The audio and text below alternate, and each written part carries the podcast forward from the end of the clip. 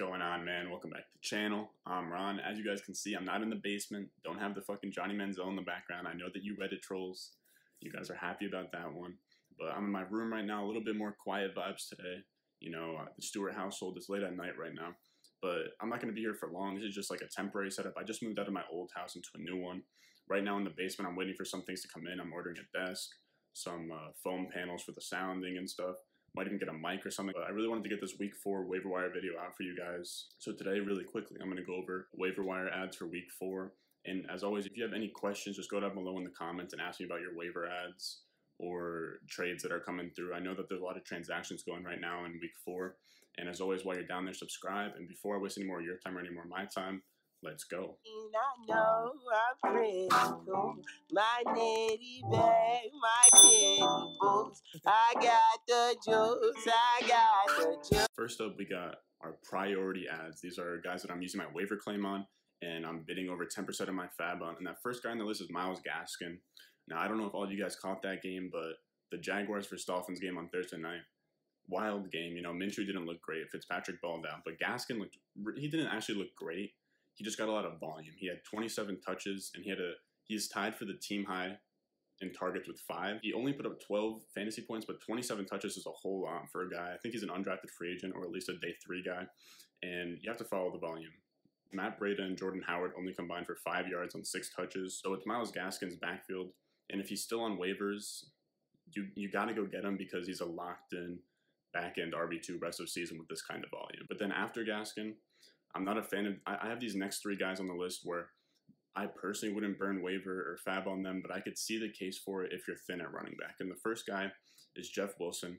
McKinnon was kind of the, the the guy in this game, but he left in the fourth quarter and he had 17 touches, whereas Jeff Wilson had 15. So it's almost it's almost a 60-40 split. And Jeff Wilson scored a touchdown, and he should be in the mix as long as Mostert and Coleman are still on the sideline. Kyle Shanahan, you know he rotates through those boys, doesn't give a fuck. I also think a nice deeper stash would be a guy like JaMycal Hasty, their undrafted free agent that I think he got two or three carries. If, God forbid, another one of these Niners backs go down, Kyle Shanahan, he's that next man up kind of guy. JaMycal Hasty will slide right into that role. And a guy that used to be on the 49ers offense, killing it with Kyle Shanahan, Carlos Hyde. He's in the news this week because that asshole Trysten Hill rolled. He like took his hand and rolled Chris Carson's knee on the ground. It was an asshole play, but Carlos Hyde, he would be like probably my number one waiver wire ad this week if it wasn't for the positive reports coming out about Carson. Carson, it sounds like Carson can play this week, and the injury is not as serious as it was supposed to be, but let's say he's out for a week or two. Carlos Hyde, he's a good claim, but he could split some work with Travis Homer, so I don't love it, but if you're desperate, as I said, he's a good pickup. Then the last one I have on this list is Rex Burkhead. He absolutely exploded for 31.3 points in week three. And we know that every year there's always this fucking Rex Burkhead game where he just goes crazy. And it just seems like Belichick always throws Rex Burkhead one of these games here or there. I, I don't see it being super consistent. Sony Michel had like over 100 yards rushing. It just seems like one of those weird games where Rex Burkhead goes crazy. He only had 13 touches, but had 31 points. Three players out carried Burkhead, and Burkhead, he led the team in targets, but I really don't see that happening going forward. You know, Julian Edelman's that guy, and then after that, it's N'Keal Harry. They're, they're not so they're not so like devoid of talent at wide receiver that Rex Burkhead is like the new wide receiver one. But he's an interesting pickup after what he just did, I guess. So now after that, we go into our ads, which are guys you want to wake up on Wednesday morning and grab without having to burn priority. And the first guy I have is Justin Jefferson. Coming out of LSU, love Justin Jefferson, but my, my main concern was that he ran 99% of his uh, routes out of the slot, but Adam Thielen's a slot receiver. But Justin Jefferson, he did great on the outside this week. He had seven catches for 175 and a touchdown, which is just crazy numbers as a as a rookie in the NFL. He out targeted Adam Thielen nine to five.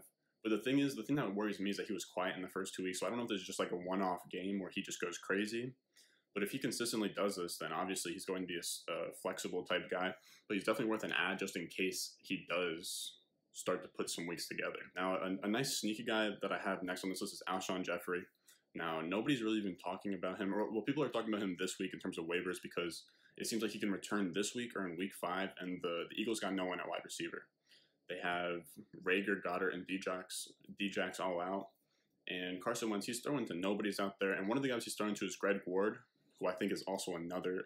He's a nice ad for the same reasons that you're adding Alshon Jeffery.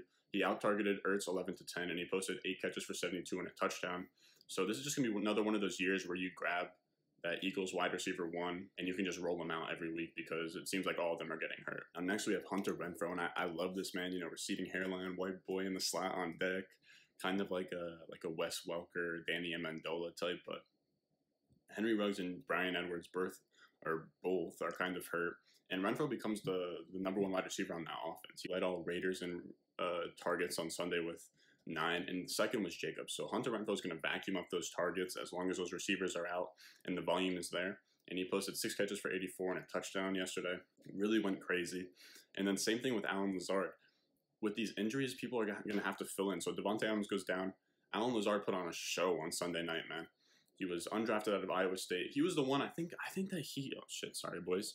I think that he was the one that actually attributed to Hakeem Butler's late breakout age. Allen Lazard, he was he was good at Iowa State, goes undrafted, posts six for 146 and a touchdown last night. Aaron Rodgers is on a fuck you tour this this year, man. I love it. It just pans to the sideline on Jordan Love, just in his bag without shoulder pads on. It's just like there's so much tension. There's so much just Rodgers fuck you energy going on.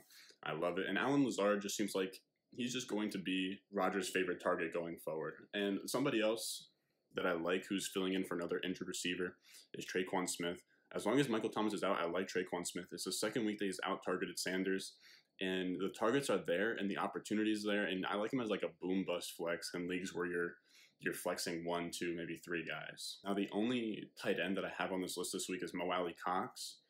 He is the second straight week that he's been startable. He has eight catches for 161 and a touchdown in the last two weeks.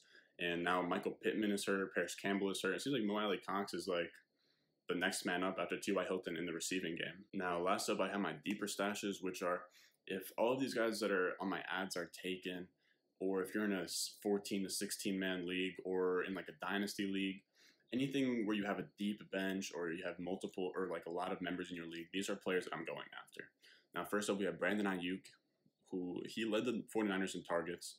And as long as Kittle and Deebo Samuel are out, I think Brandon Aiyuk is a really nice player to have. I talked about him in the offseason. I thought he was going to do a lot better, but that injury set him back in the beginning of the year. But it seems like he's the only target in the passing game. And Shanahan wants to get him so involved that he gave him three carries for 31 and a touchdown. So with these running backs out, with Coleman out, just just playmakers, with Mostert, Coleman, Deebo, and Kittle all out, Aiyuk is the next man up that Shanahan wants to give the ball. So I like his volume going forward. I like his talent. He's a first round pick, and he's just an exciting receiver. Another exciting receiver that's one of these deeper plays is the Tampa Bay Buccaneers wide receiver Scotty Miller. He's posted two usable weeks in three weeks so far. He has that big playability. He's super fast, and Godwin and Justin Watson could miss more time this week, and he's a great boom bust wide receiver if you're thin. I know there's a lot of injuries going on, and another one of those those super fast receivers we got is Andy Isabella. He was a second round pick, I think it was last year. He caught two touchdowns yesterday, but he only finished with four targets, so the volume isn't there but the talent is. He's a second round pick. And with Christian Kirk out, I like Andy Isabella. I, I like him to improve his role going forward pretty much. Uh, the, last rookie I have on this list is Tee Higgins. He, he was second on the team yesterday in targets with nine, which is crazy. He posted five catches for 40 yards and two touchdowns. As always, this is a rookie wide receiver, so he can't just do that once and we expect that going forward.